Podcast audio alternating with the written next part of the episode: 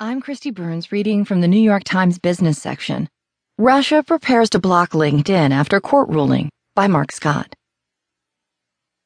LinkedIn, the social networking site for professionals, is to be blocked in Russia after a local court ruled Thursday that it had breached the country's data protection rules, a sign of growing tensions for U.S. tech companies operating in the country.